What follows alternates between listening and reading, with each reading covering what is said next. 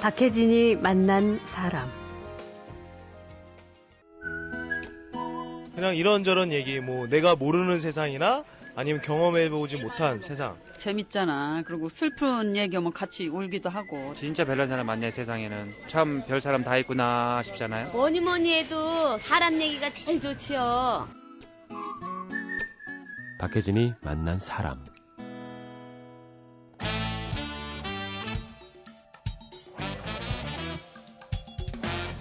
김갑수의 세상 보기. 안녕하세요. 박혜진입니다. 토요일에는 문화평론가 김갑수 시인과 김갑수의 세상 보기로 한 주간의 눈길을 모았던 인물과 화제에 관해서 이야기 나누는 시간이죠. 어서 오십시오. 네, 안녕하세요. 네, 반갑습니다. 설 연휴 끝내고 또 지난 한 주 동안 뭐 인터넷과 TV 뉴스를 장식한 많은 사건들이 있었어요. 글쎄요. 날마다. 예. 날마다 끊임없이 수많은 일이 있죠. 저희가 뭐 어떤 이야기를 할까 고민할 틈을 안 주는 것 같아요. 왜 이렇게 일들이 많이 일어나는지.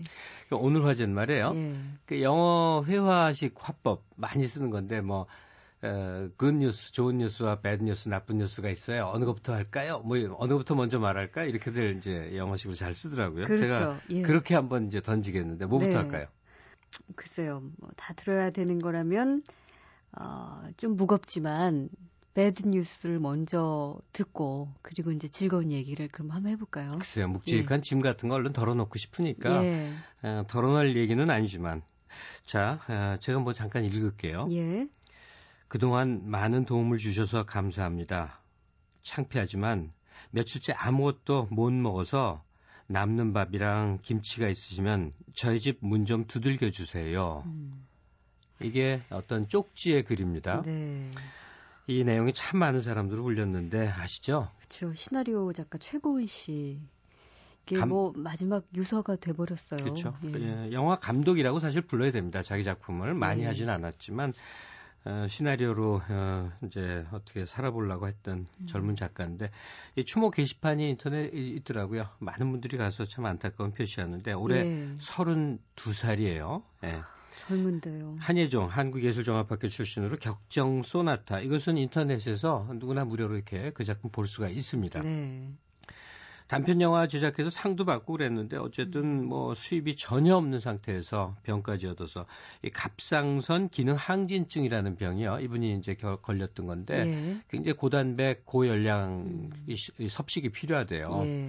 그런 쉽게 가운데 피로하고 지치기 때문에 예. 뭘 잘 먹어야 된대요. 네네. 그런 가운데 그냥 끼니를 굶고 그러다가 그냥 막말해서 굶어 죽은 겁니다. 그러니까 사람들이 막 어찌할 바를 모르는 마음이 되고 좁혀서는 그러니까요. 영화계에 소속된 사람들이 굉장히 그 충격을 받은 모양이에요. 예. 엄지원 씨 영화배우 그분은 트위터에다가 굉장히 막 울었나 봐요. 근데 내가 뭘 할 수 있을지를 이제부터 찾아보겠습니다. 그냥 이렇게 긴 얘기 끝 말미 이렇게 썼더라고요. 예. 이 세상에 이제 창조적인 작업에 종사하겠다고 꿈꿨던 또 현재 그 직에 있는 너무나 많은 사람들이 정말 그 쇼크 상태에 빠져 있는 상황인 거죠. 그러니까 어떻게 요즘 세상에 정말 수입이 전혀 없어서 그것도 이렇게 창작 작업을 하는 시나리오 작가, 그것도 아주 전도 유망한 이런 분이 어떻게 이런 상황까지 갈 수 있을까? 현실적으로도 막 이해가 안 되고 너무 안타까우니까. 예, 이미 뭐 많이 이제 보도를 통해 드러났습니다만. 예. 최고은 씨 문제로 인해서 영화계 내부에 이제 오래된 문제들이 많이 드러났죠. 가령 시나리오 작가다 그러면 계약을 해요. 예. 그러면 가령 이게 큰 몇 천만 원짜리 계약이란 말이에요. 그러면 수입이 견딜만하게 분명히 되는 건데 네. 사실은 아주 조금 주고 영화가 다 만들어지고 그 영화가 흥행이 돼서 수입으로 돌아와야만 받는데 나머지 금액을 예 계약만 해놓은 상태에서 영화화되지 못하는 일이 수두룩하게 많은 것이고 그렇죠. 그다음에 무엇보다 기간이죠. 하염없이 세월은 흘러가는데 작가는 아무 수입도 없는 상태가 되고 이런 채 세월만 가다가 그야말로 굶어 죽어가는 이게 제가 어이가 없으니까 이렇게 표현하기가 참 그래요. 그런데 이런 일이 눈앞에 벌어졌습니다. 수많은 소위 스텝, 우리가 강동원 씨, 현빈 씨 막 멋있는 모습, 영화 뭐 레드카펫 화려한 거 떠오르지만 그 뒤에는 이루 헤아릴 수 없이 많은 사람들의 그 굶주림이 예. 도사리고 있었던 거죠. 그러니까 저는 이 이야기를 접하고 어떤 생각들이 들었냐면 이 어떻든 창작을 하시는 분인데 고뇌에 찬 어떤 언어들을 막 시나리오에 담으려고 얼마나 그 많은 밤을 지새웠을 거 아니에요. 예. 그런 작가였을 텐데 이렇게 너무 힘든 그 삶의 고단함 때문에 그녀의 마지막 글이 아까 말씀하신 대로 며칠째 아무것도 못 먹어서 남는 밥이랑 김치가 있으시면 저희 집 문 좀 두드려 주세요. 너무나 현실적이고 직접적인 단어들의 나열로 그냥 그 인생을 마무리했다라는 게 그게 너무 슬프더라고요, 저는. 인터넷에 이제 예. 댓글이 또 한 번 이제 이 파문을 일으켰는데 예. 이제 이 돌아간 요절한 거죠. 요절한 고 최고은 씨를 이제 비난하는 글들이요. 일단 요지는 그거죠. 당신 총 그렇게 힘들었으면 딴 일을 찾지 그랬냐. 왜 융통성 없이. 편의점 알바라도 할 수 있고 예. 또 주민센터 가서 사정을 호소할 수도 있는 것이고 하다못해 노숙인들 쉼터 같은 데서 밥 한 끼 얻어 먹을 수 있지 않느냐 이런 얘기를 하는데 일단 뭐 현실적으로는 이제 그 돌아가신 그 최고은 씨 같은 경우는 다른 일을 할 수 없는 건강 상태인 게 이제 현실 네. 문제인데 그걸 떠나서 꿈을 포기하지 않는 게 잘못이냐 이거예요. 가령 다른 일을 찾았다고 하면 자기 꿈으로부터 멀어지는 겁니다. 네. 그렇죠? 그렇죠. 그러니까 온갖 고난을 감수하고 고통 속에서라도 자기가 걷고자 하는 그 길을 끝끝내 걷다가 이렇게 불행을 당한 거란 말이에요. 그러면 마음은 아프더라도 그거에 대한 어떤 존경과 존중이 앞서야 될 것 같은데 뭐 파출부라도 하지 그래 뭐 이런 글들을 보면 정말 무책임하구나 이런 생각이 들고요. 네. 또 하나는 이제 정부에 대해서 좀 이런 때는 한마디 안 할 수가 없는데 그렇죠. 예. 최고은 씨가 특별히 재능이 더 남다르게 천재적으로 있다고 저는 생각하진 않아요. 그건 검증이 되질 않았으니까. 네. 다만 우리가 어느 구조나 그래요. 뛰어난 한두 사람이 나오는 것이고 그 한두 사람을 위해서 평범한 재능을 가진 셀 수 없이 많은 사람들이 같이 섞여서 흘러가면서 이제 이렇게 흘러가는 거예요. 네. 그러니까 문화예술계에 사람들이 있게 만들 수 있는 기본 장치가 뭐냐면 바로 그게 국가의 지원 진흥책인 것이죠. 즉 뛰어난 천재 한 사람 찾아내서 골라내서 지원해주는 그런 게 아니고 네. 그 분야에서 일하고자 마음을 먹은 사람들은요. 그 속에서 어떻게든 생존할 수 있게끔 소위 최저의 장치, 예. 최소한의 장치, 기본, 예, 시빌 미니멈이라고 하는 최소한의 장치라는 걸 마련해 놔야 된단 말이에요. 네. 그럼 뭘 해도 어떻게든 하여튼 최소한의 생계는 연명할 수 있는 것. 이것은 아주 극단적인 저개발 국가만 아니라고 한다면 네. 문화의 기본 토대가 되는 건데 우리가 그게 얼마나 불비했던가. 이것을 알 수 있는 아주 상징적인 사례가 된 겁니다. 이 지금 하늘나라로 정말 아주 안타깝게 가셨지만 이 최고은 시나리오 작가 말고도 네. 똑같은 처지에 있는 수없이 많은 작가와 뭐 영화계뿐만 아니라 모든 예술계. 영화계뿐이 아니죠. 그렇죠. 특히 그 밴드하는 노래하겠다고 네. 하는 사람들, 연극판, 그림 또 문단 이런 쪽에요. 저는 뭐 사례를 굉장히 많이 알고 있는 편인데 뭐 어느 정도 참담한지는 뭐 말할 수가 없는데 이런 사람들이 다 우리 노가다 판이라고 보통 부르죠. 예, 왜 네. 막노동하는 곳 그런 데 가서 며칠 일해서 또 노래를 하거나 글을 쓰거나 뭐 이런 일들이 비일비재하단 말이죠. 근데 다른 일을 해서 생계를 연명하면서 작품을 한다 그러면 인적 자원이 자꾸 줄어드는 건데 이토록 국가적 대비가 없다면요. 소위 돈 있는 사람만 창작 활동하라는 얘기거든요. 네. 수입이 없어도 견디려면 부모가 잘 살거나 뭐 하여튼 그러라는 얘기인데 그 속에서 재능이 나오겠습니까? 그렇잖아요. 그렇죠. 거기에 인생을 건 사람들이 다수 있어야만 그 속에서 조금 더 새롭고 신선한 것들, 의미 있는 것들이 계속 나오지 않겠냐는 네. 거예요. 이것은 무슨 복지 혜택 차원이 아니고 사회적으로 새로운 세상을 여는 데 있어서 중요한 투자거든요. 네, 우리 너무 불비하죠. 이 음악도 혹시 그분을 좀 생각하면서 위로가 될 수 있을 만한 음악일까요? 네, 최고은 씨 생각하면서 예. 이렇게 제가 떠올린 노래 오늘 준비해 왔는데요. 벨벳 언더그라운드의 리더였던 루 리드하고 같은 멤버였던 존 케일이 나중에 나이 들어서 만든 건데 재능과 현실 문제 사이에서 오가는 그 갈등을 노래한 겁니다. 네. Style It Takes라는 노래죠. 예, 함께 하시죠.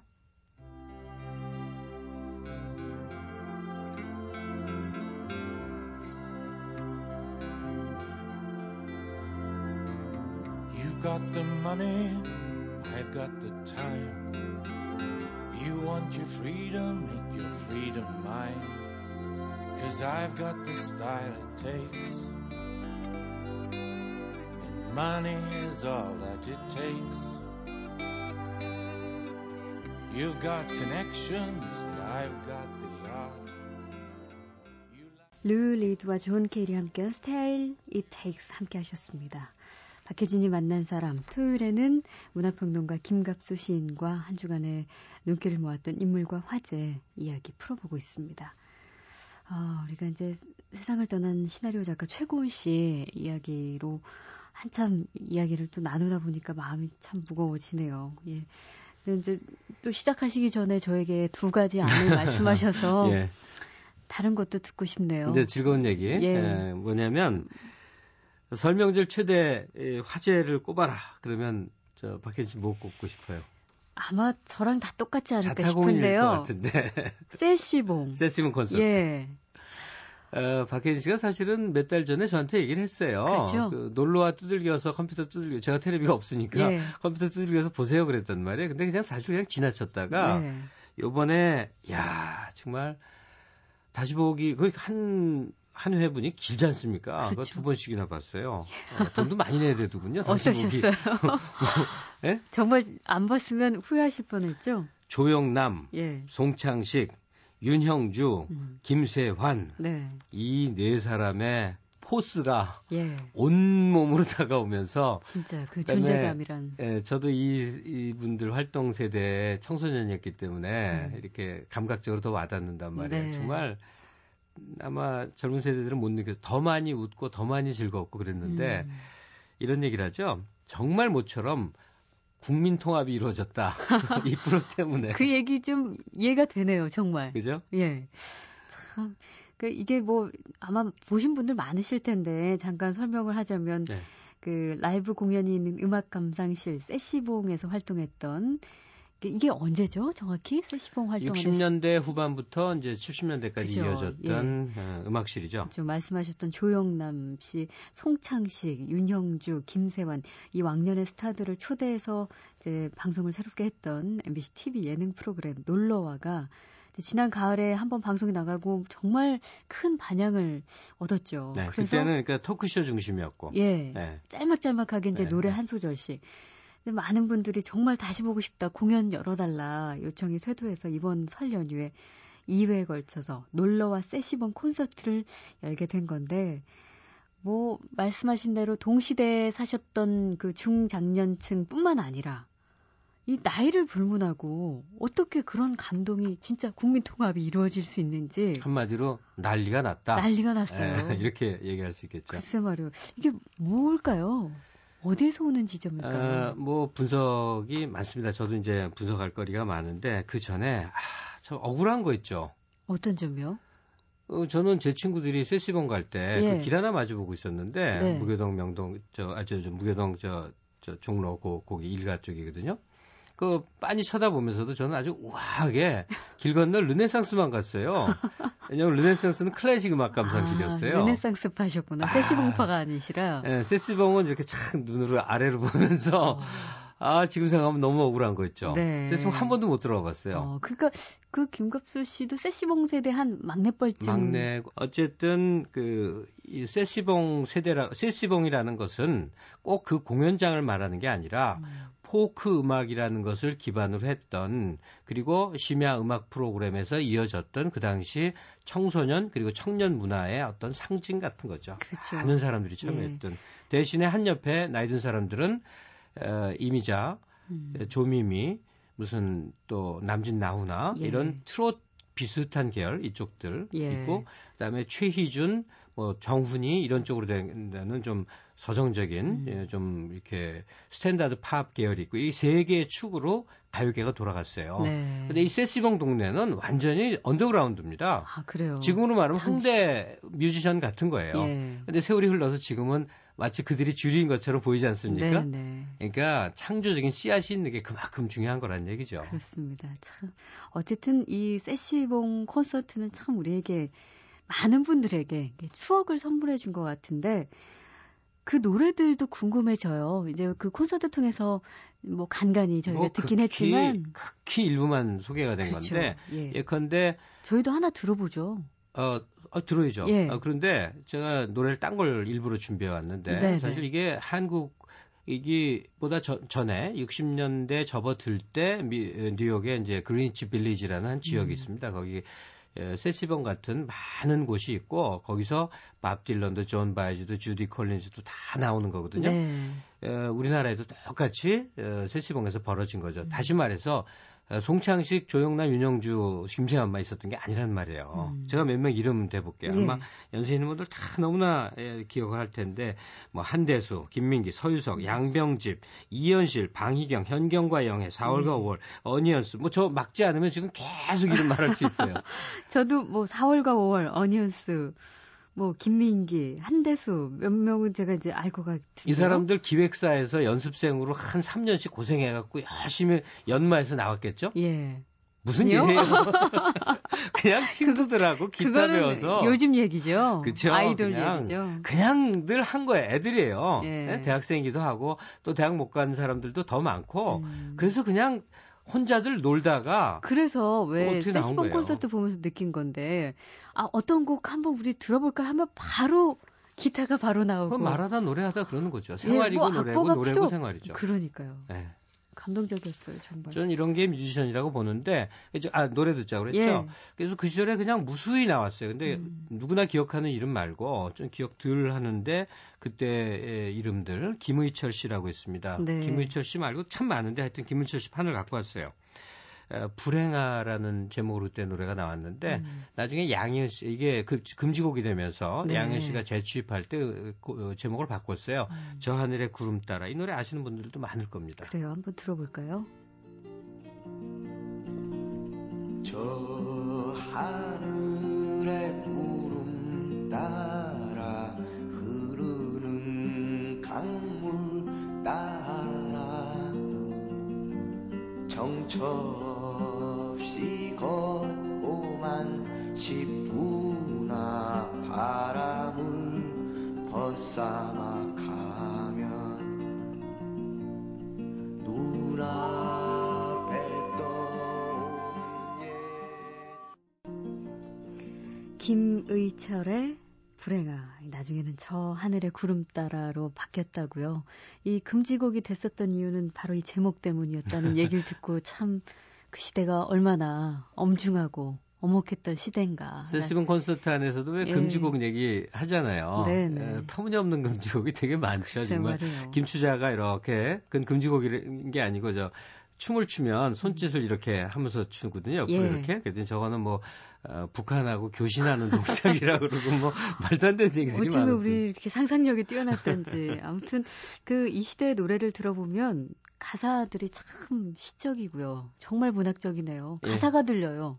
이게 뭐냐면 그 모던 포크라고 하는 음악 장르예요. 예. 예, 그 당시 아주 그러니까 이 당시 세시봉 세대가 다 불렀던 게 모던 포크인데 이것은 문학과 음악의 결합이에요. 네. 그래서 가사의 세계죠.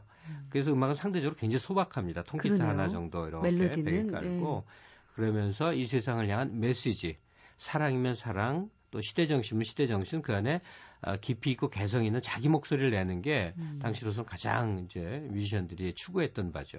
요즘 노래 장르들 그 트렌드하고 살펴보면 정말로 차이가 많이 나네요. 가사가 사라졌죠. 가사가 안 들려요. 뭐라고 하는데 예, 다 이게 그냥 자극일 뿐이에요. 글쎄 쿵쾅쿵쾅 멜로디만 막 난무한 것 같은 예. 그런 느낌.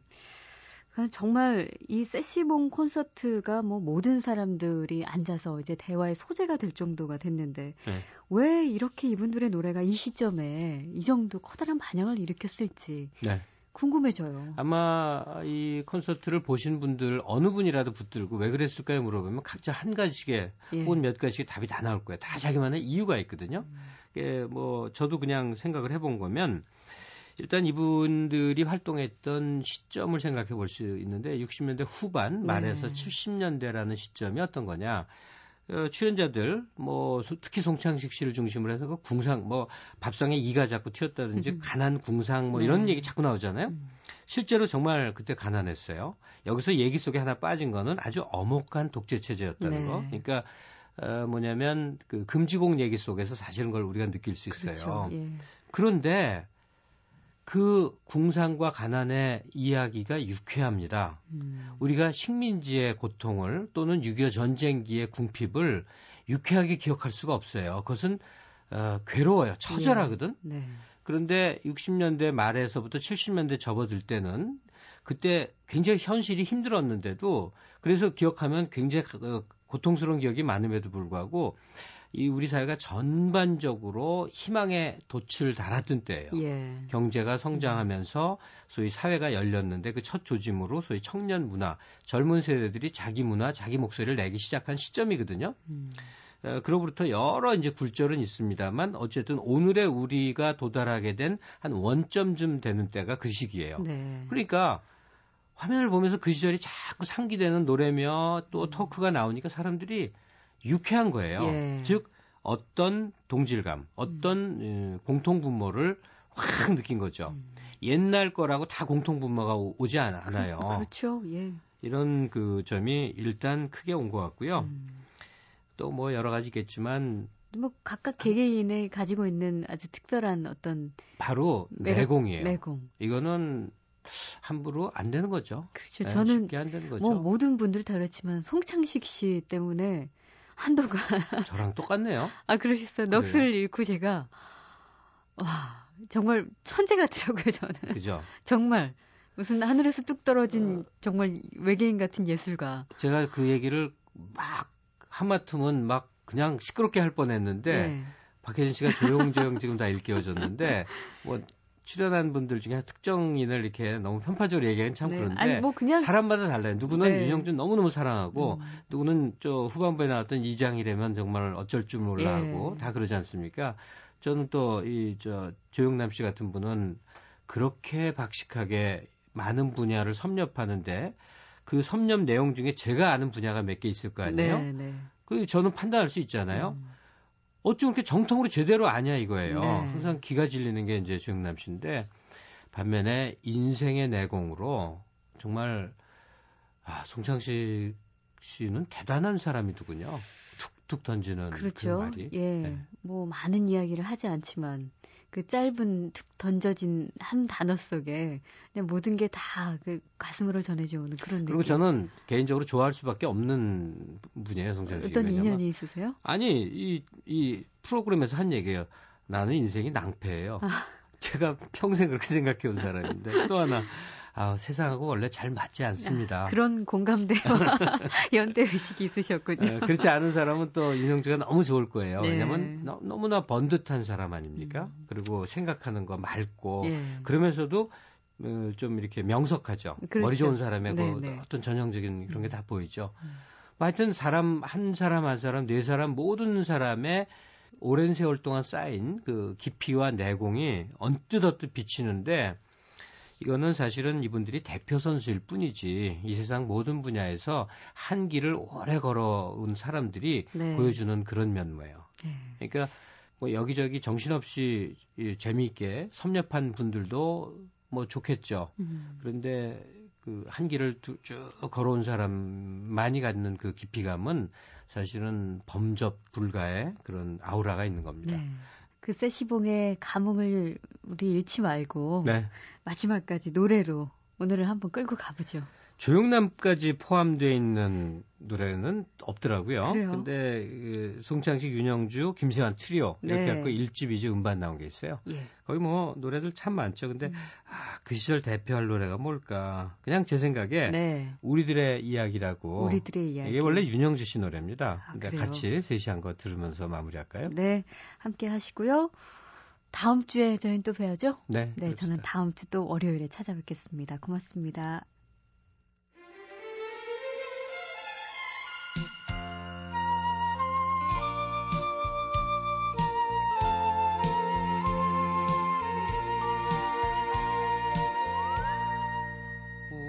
웃음 짓는